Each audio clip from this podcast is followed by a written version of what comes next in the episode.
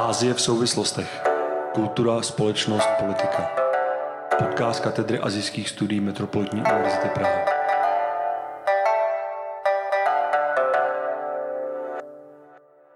Krásný den, milí posluchači. S novým dílem podcastu jsme si pro tento měsíc vzhledem k aktuální situaci ohledně Tajvanu trošičku pospíšili. Proto jej takto ojediněle přidáváme o něco dříve, než je zvykem. Rozhovor na toto téma pro vás dnes společně vytvořili členové našeho podcastového týmu. Otázky pro Aleše Karmazína dnes pokládala Michaela Buchníčková. Přejeme vám příjemný poslech a následují krátké zajímavosti z Ázie. Hezký poslech. Dnes jsme pro vás připravili o trošičku stručnější zprávy. V první z nich se podíváme na nepalského rekordmana. Vylézt na nejvyšší vrchol světa se podaří dnes let kterému horolezci, který si tak usmyslí. Vylézt ale na všech 14 nejvyšších vrcholů světa, a to ne jednou, ale rovnou dvakrát, to už je něco zcela jiného. 47-letý nepálský Sanu Sherpa tak nastavil nový světový rekord dvounásobným zdoláním 14 osmitisícovek. Do úřadu byla 25. července uvedena nová indická prezidentka Draupadi Murmová, kterou nominovala indická lidová strana premiéra Narendra Modiho. Její zvolení má značně symbolický význam. Stala se totiž pouze druhou ženskou prezidentkou v Indii a zároveň i první zástupkyní kmenových obyvatel, kterých je v současnosti v Indii asi na 100 milionů a kteří byli v systému řízeném zpravidla kastami a náboženstvím po dlouhou dobu na nejnižších příčkách socioekonomického žebříčku.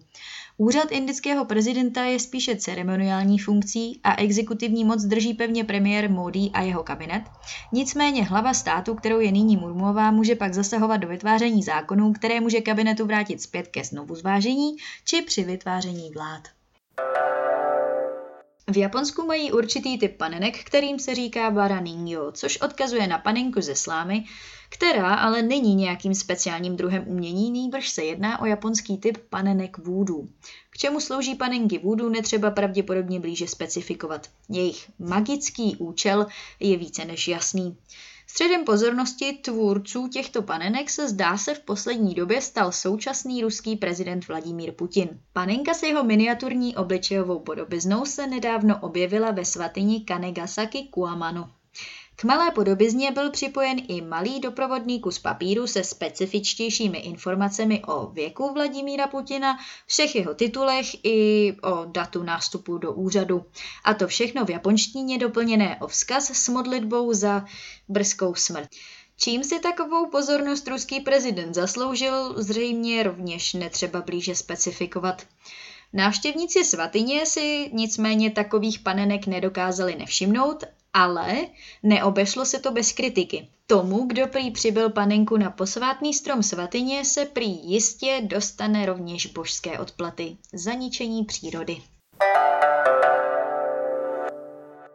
Vítám naše posluchače a posluchačky u hlavního rozhovoru dnešního dílu podcastu, ve kterém se podíváme na současné vztahy Spojených států, Tajvanu a Číny, a to ve světle nedávné zahraniční cesty předsedkyně sněmovny Nancy Pelosi.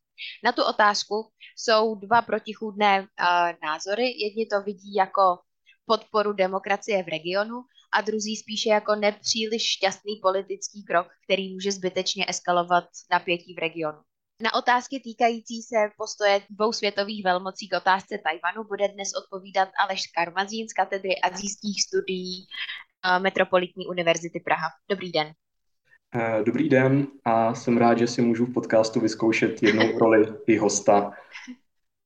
Na úvod je na snadě asi otázka jenom pro nějaký úvod do kontextu.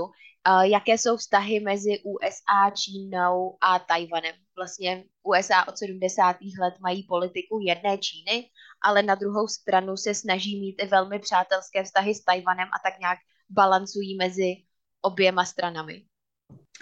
Eh, je to, přesně, je to přesně tak, jak říkáte. Eh, vlastně ta situace eh, se během druhé poloviny 20. století vyvíjela tak, že nejdříve Spojené státy americké uznávaly v podstatě tu vládní garnituru, která byla usídlena na Tajvanu a potom z různých důvodů, potom finálně v roce 79 změnili to oficiální diplomatické uznání a uznávají Čínskou lidovou republiku. K tomu byly i mimo jiné i strategické, ale i další důvody. Nicméně v zásadě zároveň se snaží udržovat přesně ty zmíněné vlastně přátelské vazby s Tajvanem. To nejenom jako přátelské vazby, ale zároveň mezi Tajvanem a Spojenými státy existuje obraná smlouva od 50. let, která sice není zcela jednoznačná, ale v podstatě jako zavazuje, zavazuje USA eh, k pomoci uh, Tajvanu v případě, v případě prostě nějakého jeho, jeho ohrožení. Takže to je asi v kostce ta aktuální situace a možná jako lze doplnit teda to, že Čína, eh, pardon, že Spojené státy americké v podstatě uznávají tu, nebo zastávají tu politiku jedné Číny, v podstatě uznávají, že, že jako existuje jako jedna Čína, to znamená, Spojené státy nikdy jako vehementně nebo nějak jako jednoznačně nebo jako jasně neprojevili snahu vlastně uznat zároveň Tajván. Um, vlastně tyhle, ty, tyhle ty snahy celkově v té mezinárodní komunitě se moc neobjevily. Um, nejvíc to bylo možná v těch 70. letech na, na poli OSN, kdy se tak jako přetřásalo, jestli by náhodou nemohlo dojít k takovému řešení, že vlastně budou uznány obě ty dvě Číny, myšleno Tajván i ta Čínská lidová republika, tedy pevninská Čína. Ale k tomu nedošlo a vlastně ta situace je, je z ní tedy takovýhle ten strategický trojuhelník, který je poměrně komplikovaný a v něm se, v něm se teďka nachází. Mm-hmm, děkuju. A Spojené státy i teďka, jak byla návštěva Nancy Pelosi, tak i jste zmiňovali, že je to vlastně v podstatě její akce a Bílý dům se od toho částečně distancoval. A já bych se vlastně chtěla zeptat, proč byly ze strany Číny až tak jako kdyby napjaté ty reakce, když vlastně v 97. roce předseda sněmovny reprezentantů navštívil Tajvan a nebyla taková vlastně až agresivní odezva, jestli je to postavou Nancy Pelosi, která je jako advokátkou lidských práv a proti Číně vystupuje docela často i v 90. letech vlastně na náměstí nebeckého klidu měla transparent na podporu obětí uh, těch událostí. Um, Nancy Pelosiová je opravdu taková jako stará známá z hlediska jako té americké politiky vůči Číně. Uh, Čína ji určitě jako nemá, nemá, jako není to žádný jako favorit její. Ale myslím, že ten rozdíl mezi tou návštěvou v roce 97 Eh, prostě toho bývalého předsedy Gingriche a teďka tou předsedkyní Pelosiovou, že není v té osobě, nebo ty důsledky, které, které vidíme, nebo ta vyhrocená čínská reakce dneska, eh, že to není o té osobě, ale je to v podstatě podle mě o dvou věcech. A první, první faktor je, ehm, řekněme, jako situační a strukturální. A druhý faktor je, řekl bych, ehm, faktor jako politického vedení Číny a možná vlastně jakoby o osobnosti Xi Jinpinga. A z hlediska toho situačního strukturálního faktoru, tak vlastně v tom roce 97 jsme vlastně paradoxně byli po takzvané té třetí tajvanské krizi, kdy prostě došlo tak k nějaké eskalaci napětí. Já se tady asi do té historie pouštět nebudu, ale um, v, zásadě, v zásadě se jako ta situace nějak jakoby ukotvila a pravděpodobně v té, v té době možná ani Čína jako nepocitovala uh, jako potřebu nějak jako znovu obnovovat nějaký jako nátlak. Co tím vlastně jako chci říct, je to, že naopak jako v té dnešní době, v té dnešní situaci si myslím, že se Čína snaží obnovit takovou nějakou jako červenou čáru, nějakou jako červenou linii, která by se neměla překračovat, protože v zásadě všechny velké významné státy na světě uznávají stále Čínskou lidovou republiku jako reprezentanta Číny, eh, neuznávají, neuznávají Tajvan, ale eh, Čínská lidová republika a její vedení správně cítí, že, eh, že vlastně ten princip jedné Číny je tak jako různě okopávaný a možná trošku se z něj lehce jako ukrajuje. A mám pocit, že má jako velký, velký zájem na tom, aby se jako nějak jako znovu potvrdil potvrdili nějaké hranice tohohle toho principu. To znamená, aby se nějakým způsobem vlastně jsme se diplomaticky znovu dostali, dostali do té situace, že bychom opravdu šli jako k tomu, že to jsou nějaké jako klíčové linie, které by se neměly překračovat, eh, neměla by se ta podpora Tajvanu přehánět a myslím, že v podstatě jako Peking to cítí jako správně, že jako ty tendence jako ve světě různě byly v podstatě jako různě v těch jako politických nebo policy circles, takových těch policy kruzích, uh, advisory kruzích a podobně se vlastně tohleto jako diskutovalo. Vlastně jako jak zachovat tu jednu Čínu, ale jako jak ji zároveň jako minimalizovat. A to si myslím, že vlastně snahu o obnovení té červené linie. Myslím, že v tom 97. že vlastně jako Čína cítila, že tu, že tu červenou linii nemusí obnovovat, že v podstatě tu jednu krizi jsme absolvovali a jakože tak nějak víme, na čem jsme. Zatímco teď to úplně, úplně tak není. A samozřejmě k tomu jako hraje bez pochyby ještě ten jako hlubší strukturální kontext, že Čína jakoby v tom 97. a v roce 2022 po těch 25 letech vývoje je jako politicky, ekonomicky prostě mnohem silnější. Navíc jako jsme zažili prostě jako to vyhrocen, tu vyhrocenou etapu, nebo zažíváme tu vyhrocenou etapu od prostě covidu, která prostě vedla k velkému úpadku vztahu mezi Čínou, USA a, a takže, takže, takže ty vztahy jsou napjaté.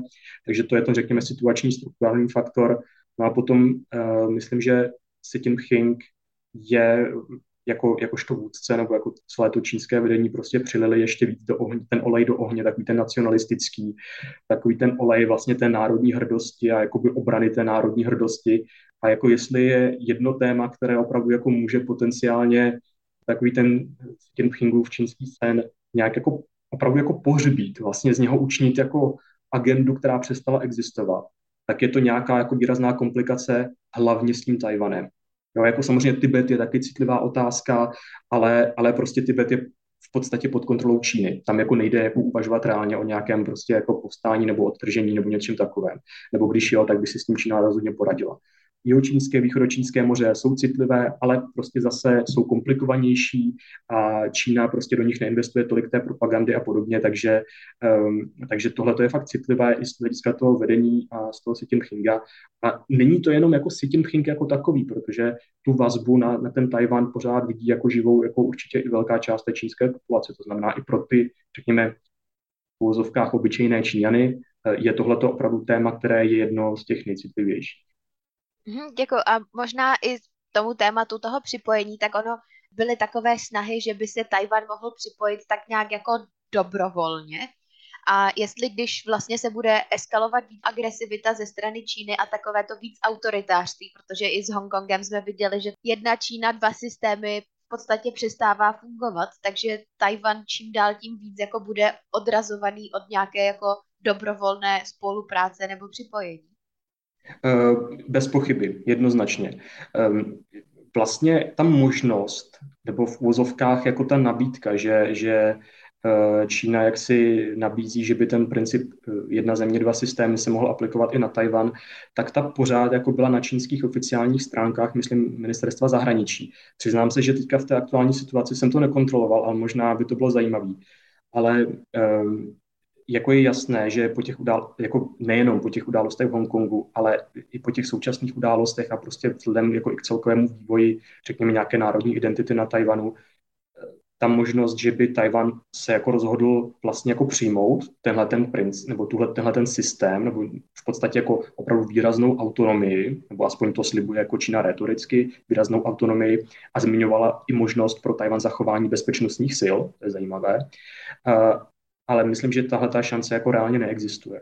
Jako možná neexistovala úplně nikdy, ale, ale po, po Hongkongu 2019, 2020 a po této současné krizi uh, už nebude jako absolutně reálná. No vlastně on Peking uh, v návaznosti na tuhle návštěvu už předtím, když byla ještě nepotvrzená, tak už se z Pekingu ozývalo, že pokud teda k ní dojde, tak uh, to bude mít své následky a vlastně už dneska ráno jsme viděli zahájení těch avizovaných cvičení, kde se používá i ostrá munice a vlastně došlo i k narušení tajvanských výsostných vod a i z nějakých ekonomických sfér tak došlo k uh, zákazu dovozu tajvanských potravin. Jaké další kroky předpokládáte, že by Čína v tomhle mohla podniknout? Jako odplatu za hmm. takovou no. neposlušnost v regionu, dá se říct?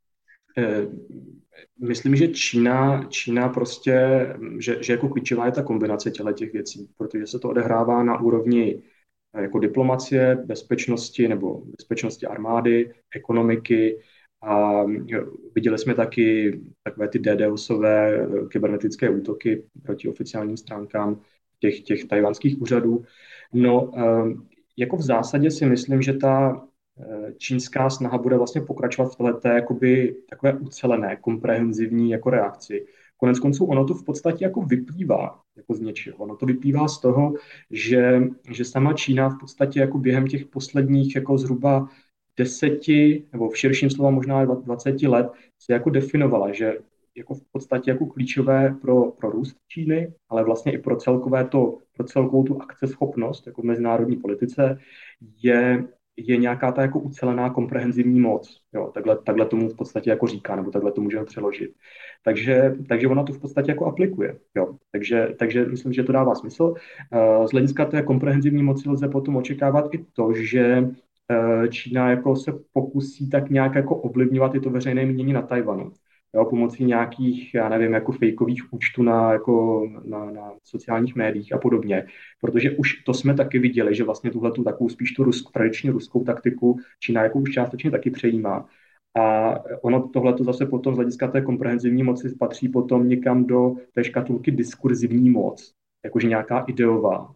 Eh, což by jako možná úplně ideálně měla být nějaká taková jako soft power, kdy se vlastně prezentujete v nějakém pozitivním světle, ale to se prostě Číně nějak jako moc, moc nedaří. Uh, takže tohleto, na tomhletom, na, v tomhletom rámci bude jakoby, na tomhletom rámci bude pravděpodobně založená ta čínská reakce, ale může se určitě jako vyostřovat dál, jo, jakože prostě můžou přijít další sankce.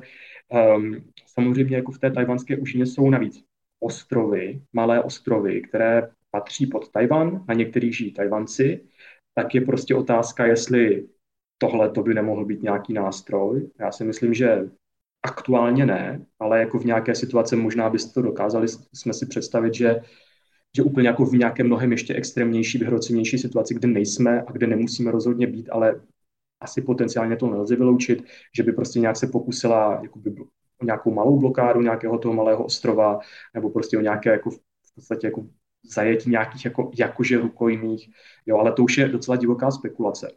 Uh, co je na, té, vlastně na těch vojenských cvičení ještě důležité, je to, že vlastně oni, oni jsou takový jako předstupeň vlastně nějaké té ekonomické blokády. Ekonomická blokáda je potom z hlediska mezinárodního práva už jako poměrně jako závažný čin, protože v podstatě může zavdávat příčinu pro nějakou jako legitimní, uh, legitimní sebeobranou válku.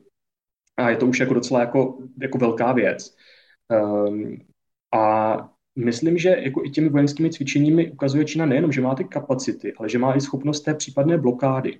A protože vlastně ty, ty vojenská cvičení se odehrávají v těch sektorech, která teda Čína vymezila, nakreslila je tam prostě na té mapě, řekla, že kdokoliv, kdo se dostane do těch sektorů, tak prostě, jakože tam nemá nikdo chodit, protože pak, protože tam prostě bude probíhat jako ostrá střelba a tak dál a že v podstatě jako snaží se odradit jak, jak kohokoliv od vstupu do tohoto.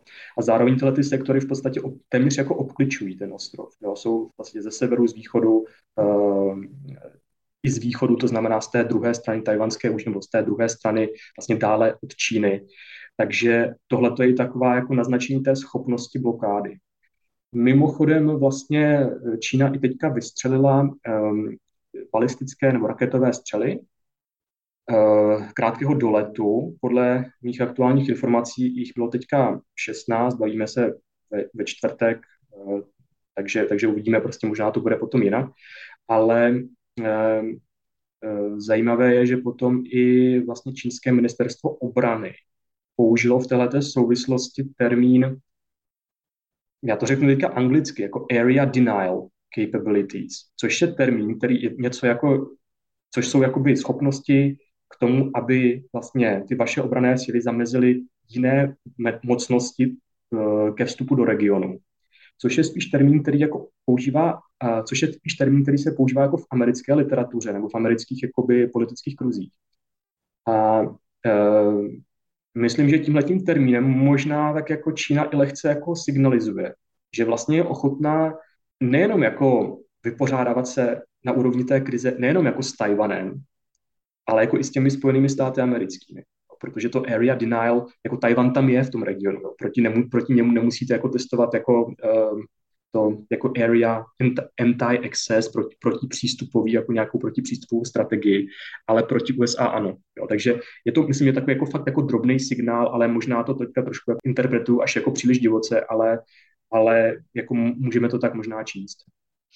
A uh, ještě asi bych, když už bylo zmíněno Rusko, v souvislosti s dezinformacemi, A tak bych se chtěla zeptat, jestli od nějaké eskalace toho konfliktu Čínu nemůže odradit to, jak se svět teďka staví k Rusku po jeho agresi na Ukrajině, že je vlastně izolované a je pod nesčetným počtem sankcí, jestli Čínu nemůže trošku zbrzdit i tady to, že by je čekal podobný osud jako Rusko, kdyby náhodou situaci vyhrotili. No, um, já bych řekl, že podstatě v situaci, kdyby Čína viděla nějakou slabou či, eh, reakci vůči té ruské agresi, že, že to by mohl být důvod jako na nějaké jako té mentální mapě Číny, kdyby si jako uvědomila, že možná jako tu potenciální vojenské přezetí Tajvanu, jako je možné hypoteticky. Jo. A teďka si fakt myslím, že je to otázka jakoby i nějaké jako historické paměti Číny, kdy Čína vlastně jakoby ta klíčová historická fáze je v podstatě po období opiových válek, kdy vlastně Čína sama zažívala spoustu těch jakoby křivt ze strany jako těch dalších států a mezinárodní společnost vlastně k tomu přihlížela a vlastně to odsuzovala maximálně jako rétoricky, ale vůbec jako nic nedělala, anebo to neodsuzovala vůbec a vlastně říkala, že je to jako v pohodě všechno. Takže v tomhle smyslu to možná nějakým způsobem důležité je, ale um, jako myslím, že ta koordinovaná reakce ze strany Západu um, proti Rusku um, jako dává Číně, dává Číně jako signál, že, že existuje nějaká odhodlanost na západě a um, takže nějaký význam to má. Já bych to asi nějak jako extrémně nepřeceňoval. Je to, je to do určité míry jsme fakt jako na nějaké jako míře spekulací a špatně se to, nebo aspoň mně se to špatně nějak jako vyjadřuje jako nějak přesně. Ale e, řekl bych, že samozřejmě zároveň to, že ta válka na Ukrajině probíhá, ale je, i určitá výhoda pro Čínu, protože, nebo respektive je to především velká nevýhoda pro Spojené státy, protože jako reálně se popasovat s těmi dvěmi ohnisky, těmi jako výraznými krizemi současně probíhajícími, je prostě pro Spojené státy americké a bude, a bude to, eh, protože to určitě bude mít ještě dozvuky v dalších týdnech a měsících, tak to bude strašně těžké. A, a mohla by třeba Čína využít toho uh, konfliktu na Ukrajině a spíš se postavit jako kdyby na stranu Ruska a pomáhat jim v tomto konfliktu a tím pádem odvést nějak pozornost od toho, co se děje mezi ní a Tajvanem? Když začínala Vlastně ta ruská otevřená válka v tom na konci února teďka 2022 proti Ukrajině, tak řada lidí vlastně spekulovala nebo se ptala, eh, jestli může eh, jestli vlastně může ta ruská invaze na Ukrajinu nějak jako být nějakým předobrazem toho, co se děje na Tajvanu. A já si myslím, že vlastně ta Rusk, že žádná přímá souvislost toho, jako co se dělo mezi Ruskem a Ukrajinou, žádný jako přímý dopad na eh, Čínu a Tajvan to nemělo. Ale naopak, vlastně v tom opačném gardu té současné situaci si myslím, že ten, že ten dopad jako může nějakým způsobem být. A to v tom smyslu, přesně, přesně jak jste to naznačila, že eh, já na to asi odpovím ještě trošku šířeji. Jo? Jakože nakonec Čína by mohla opravdu, pokud by chtěla nějak jako potrestat a vytáhnout nějakou podobně citlivou kartu, která bude prostě, která prostě ten západ zabolí, nějak, která se dotkne jako nejenom jako té strategické úrovně, ale i nějaké fakt takové, takové té národní hrdosti, citlivosti, identity, protože o tom je vlastně ta otázka Tajvanu. Strategický je Tajvan taky a má prostě strašně, jak má významnou jako strategickou polohu a všechno, ale je to otázka jakoby i právě tady těch eh, pocitů a, a podobně. A, a takže, takže tam by Čína mohla si nějak zaangažovat. A mohla by vlastně tohleto využít a já doufám, že, to, že, že se tak nestane. A myslím, že je to spíš méně pravděpodobné, ale jako mohla by to využít k tomu, aby kdyby chtěla fakt jako potrestat a vytáhnout podobně citlivou kartu, že by teda řekla a my teda Rusku pomůžeme a pomůžeme mu otevřeně a to, co po nás Rusko teďka vlastně ty, asi těch šest měsíců, skoro toho půl roku, eh, vlastně žádalo, aby jsme se k němu přistav, postavili otevřeně, retoricky, jako s větší vehemencí a my jsme to vlastně jako na to nedbali ohled, tak, eh, takže to uděláme a uděláme to teď a, a to by teda prostě fakt mělo ještě ale potom jako opravdu jako zásadní, zásadní jako implikace uh, pro asi spoustu jako dalších věcí. Ale chtěl bych tomu říct ještě teda jako jednu věc. Uh, už ta odpověď moje je docela dlouhá, ale stejně. Uh, vlastně já na začátku jsem si myslel, že takové to čínské lavírování někde mezi tím Ruskem a Západem z hlediska té války na Ukrajině, že vlastně to Rusko nepo, nepodporuje moc, ale ani ho neodsoudí, jo, jako prostě někde tak mezi, takové to balancování, že bylo spíš jako známkou nějaké neefektivity nebo neschopnosti se rozhodnout, jako na jakou stranu Čína patří, jako nějak si vyjasnit, teda, co teda vlastně v té Číně přesně chceme. Chceme být spíš jako ten prozápadní stát, který sice jako nebude úplně jakoby úplně ten prozápadní, ale bude prostě nějakým způsobem hrát jakoby tu západní hru, eh, nebo, bude, nebo se opravdu jakoby od toho západu nějak jako víc distancuje eh, a přikloní se prostě k tomu, těmto typům režimů, jako je Rusko, nebo případně jako další. A já jsem si myslel, že to prostě neefektivita. Ale prostě postupem času mi došlo, že je to nápad jako extrémní efektivita, protože eh, Čína jako nemusí pro Rusko udělat nic. A Rusko velice pravděpodobně prostě stejně skončí jako nějaký takový, nechci říct jako vazal Číny, ale nějaký takový jako stát, který bude prostě muset za tou Čínou chodit, prodávat jí levně energie a nějak jako, nějak jako prostě bude Rusko závis, Rusko samotou situací. Prostě pokud se teda nestane v to, že v Rusku jako najednou jako zavládne pro, pro západní režim a nějak se Západ a Rusko usmíří, což je strašně nepravděpodobný, tak, eh, tak Rusko samotný bude prostě dlouhodobě a strukturálně jako v důsledku téhleté války vlastně strategicky bude poníženo ještě mnohem víc, jako než myslím, poníženo z nějaké té velmocenské úrovně a bude v podstatě víc jako navázané na tu Ázii a na Čínu a bude muset být. A Čína proto nebude muset hnout ani prstem uh, v podstatě, jo. Uh, takže možná jako vlastně, že ta čínská reakce byla jako dlouhodobě vlastně z dlouhodobého strategického hlediska jako strašně efektivní, ale teďka vidíme možnost, která jako otevírá opravdu to, že by se mohlo stát, že, že, že Čína se k tomu Rusku přikloní. Že pro něj něco jako opravdu reálně a viditelně udělá. Mm, a když se vrátím k té návštěvě jako takové, uh, vlastně jsou různé spekulace, co komu vlastně přinesla, protože tím, že to byla uh, dlouho tajená záležitost, a pak se vlastně i Bílý dům vyjádřil, že je to solo akce předsedkyně sněmovny, tak jestli jsou v tom nějaké benefity pro Tajvan. U Nancy Pelosi se spekuluje o tom, že zřejmě už v následném období nebude předsedkyní, takže je to její nějaká poslední šance nějak více dát najevo svůj názor ohledně demokracie v regionu. A vlastně co z toho může být pro Tajvan, je asi ta otázka. Hmm. Um, Myslím, že tahle ta současná situace uh, může přinést něco Číně i Tajvanu. Uh, Tajvanu prostě už přinesla to symbolické gesto. Je to symbolické gesto v úzovkách jenom, ale právě tyhle, ty symbolické, tahle ta symbolická gesta jsou velice důležitá pro Tajvan. Konec konců vlastně po nich touží, nebo vlastně taková ta pro západní, pro demokratická reprezentace Tajvanu po nich jako touží a určitě si uvědomuje, že nedokáže v té nejbližší době dosáhnout ničeho víc, než aby prostě vrcholný představitel USA jako na té, v tom diplomatickém poli, prostě aby tam přistál a tohle je prostě velký diplomatický úspěch. Takže tohle je opravdu jako důležité. Uh, Určitě Nancy Pelosiové to při, přinese to, že se zapíše do historie, že si ji všichni teďka budou pamatovat, protože já fakt si myslím, že tahle ta krize, že, že, že prostě bude, bude že, že, že prostě budeme pocitovat nějakou dobu a že ještě ty následky prostě budeme řešit jako za, určitě za rok. A bude to, a možná si to prostě za nějakých, jako za nějaké dekády budeme prostě říkat jako COVID, čínsko-americký decoupling, Tajván a prostě všechno tady tenhle ten řetězec a Pelosiová tam někde bude prostě jako zapsaná.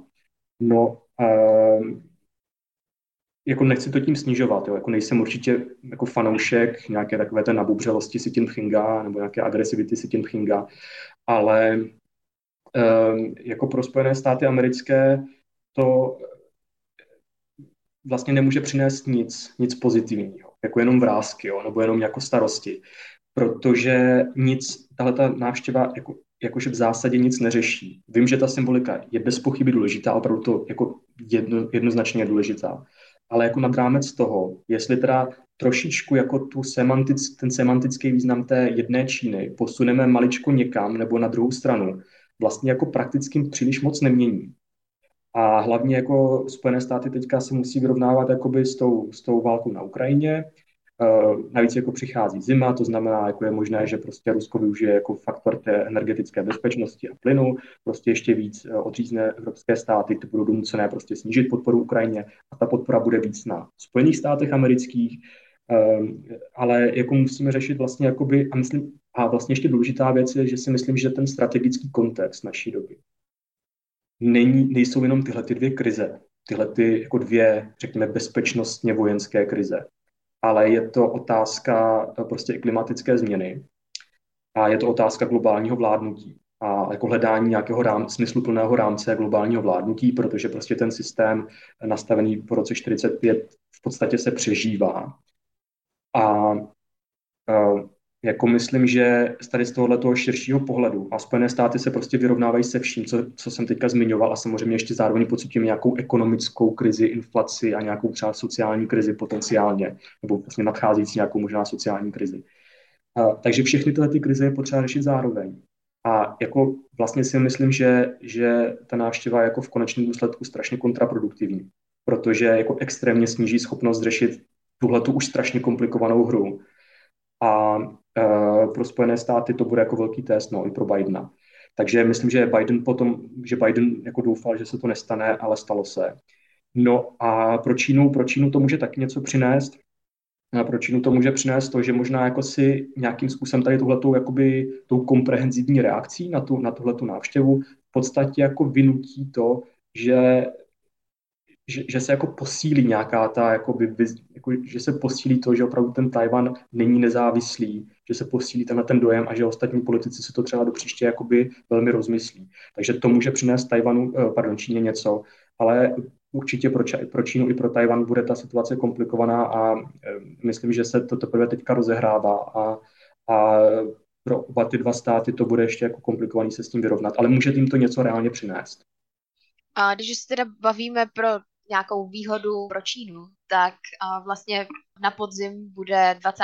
sjezd komunistické strany, kde se předpokládá, že Xi Jinping bude zvolen do třetího v podstatě bezprecedentního funkčního období jako prezident. Je možné, že to komunistická strana může využít jako v podstatě odvedení pozornosti od problémů, které jsou přímo uvnitř Číny, protože ta se teď vlastně v důsledku covidu a velkých restrikcí potýká zejména s ekonomickými problémy, protože ekonomika zpomaluje velkým tempem a vlastně i investoři a, firmy se snaží dostat pryč z Číny.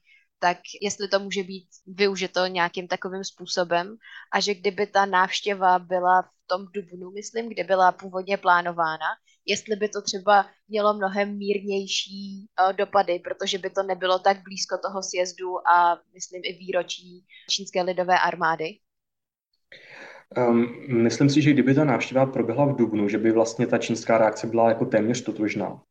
Ale každopádně Čína tohleto jako určitě použije pro nějakou jako částečné odvedení pozornosti, to určitě jako k tomu nějakým způsobem trochu jako dojde. Um, možná je dobré taky zmínit to, že vlastně Xi Jinping a Joe Biden měli spolu do všeho všudy, není to, není to moc rozhovorů, těch videorozhovorů, myslím, že to bylo okolo pěti, šesti celkově. A mám pocit, že vlastně to téma Tajvanu jako zaznělo všude, že na každém z nich vlastně Xi Jinping tak strašně jako apeloval, že nic takového, jako se právě děje teďka, že by se jako nemělo, nemělo stát. Takže to není jako nějaký blesk z čistého nebe a že by to asi vypadalo podobně i v tom Dubnu. Ale ten faktor těch voleb na podzim, těch stranických voleb, je, je strašně důležitý, protože samozřejmě Xi Jinping si vlastně těmi svými reformami v podstatě Eh, zajistil to, že může vlastně po třetí reálně se ucházet o ten post generálního tajemníka strany, což předtím nebylo možné ani z hlediska těch eh, pravidel. A velice pravděpodobně tu pozici obhájí. Um, nemůže si určitě dovolit nějakou slabost, hlavně vůči tomu Tajvanu, které, který je prostě tak citlivé, citlivé téma. A nemůže si to dovolit i proto, protože ta jeho pozice pravděpodobně obhájí, je silná a tak dále. Ale jako zároveň pořád tak jakoby se ukazuje, že to možná nebude zas až tak jako extrémně hladké, jak, jak, jak by si on přál. A že, že, že vlastně jako nějaký jako potenciální prostě ekonomický problém, problém s Tajvanem, by mohlo být něco, co by prostě mohlo být rozbuškou toho, že by se to jeho zvolení zkomplikovalo. A vlastně už jako na tomhletom, během tohoto jara se vlastně i v těch západních médiích jako prosakovaly informace, že to, a, nebo takový ti komentátoři, kteří jako typicky mají nějaký jako většinou jakoby dobrý odhad nebo dobrý vhled do toho dění v Pekingu, tak to naznačovali, že, že je to velice pravděpodobné, že se tím Pching stane, nebo téměř možná jisté, ale že to nebude prostě tak hladké. A že, že vlastně ta trpělivost pro některé politiky vlastně se, tím, se si tím Pchingem tak trochu jako dochází, že se ho prostě pořád bojí, ale nějaká nelibost prostě lehce jako bobtná a jako nikdy nevíte, kdy se projeví. Jo. A ten stranický sjezd prostě bude, bude, bude svým způsobem kritický, protože není to tak, že by to bylo jako předem napevno, jako předjednané, že, že se opravdu stane si tím Pching tam přece jenom, přece jenom je, to, je tam nějaké, jako, nějaký element jako nejistoty.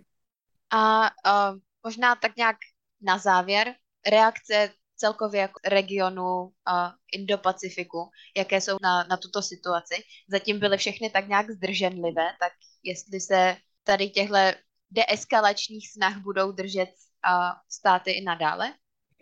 Eh, já si myslím, že ano. Myslím, že v těch nejbližších dnech se dá čekat to, že primárně budou takové zdrženlivější a opatrnější. Eh, že budou především jako odsuzovat to, že je vlastně nějaký jako bezpečnostní problém a vlastně vyzvou tak jako trošku neutrálně všechny zúčastněné, aby, aby se pokusili tenhle ten problém nebo to napětí urovnat.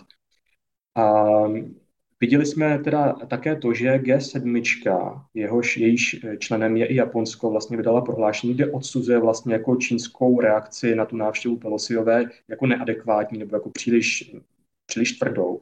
Tak to jsme viděli a na to Čína zareagovala už tak, že, že teda zrušila plánovanou schůzku s čínským, eh, pardon, s japonským ministrem zahraničí ale řekl bych, že v těch nejbližších dnech uh, budou ty, řekněme, takové ty prozápadní nebo američtí spojenci v regionu, že budou spíš jako opatrnější, hlavně ti, kteří jsou blízko. Jo. Uh, a že bude to hodně na USA prostě, protože tohle je hra, která se jako nehraje mezi Jižní Koreou a Čínou nebo mezi Japonskem a Čínou. A že, že, že, že prostě budou pak spíš jako následovat tyhle ty státy uh, nějakou tu politiku USA nebo nějakou vzájemnou dohodu s USA. Takže asi na závěr se dá říct, že na nějaké konkrétnější dopady celé situace se budeme muset počkat a třeba je probereme v nějakém dalším dílu podcastu. A tak já vám poděkuji za vyčerpávající informace a budu se těšit na slyšenou s vámi i s posluchači příště. Já moc děkuji za otázky a doufám, že jsem všechny příliš nevyčerpal. Děkujeme, že jste i dnes zvolili k poslechu podcast Azie v souvislostech. Pro dnešek je to od nás vše a doufáme, že se s vámi sejdeme opět u dalšího dílu. Tak brzy naslyšenou.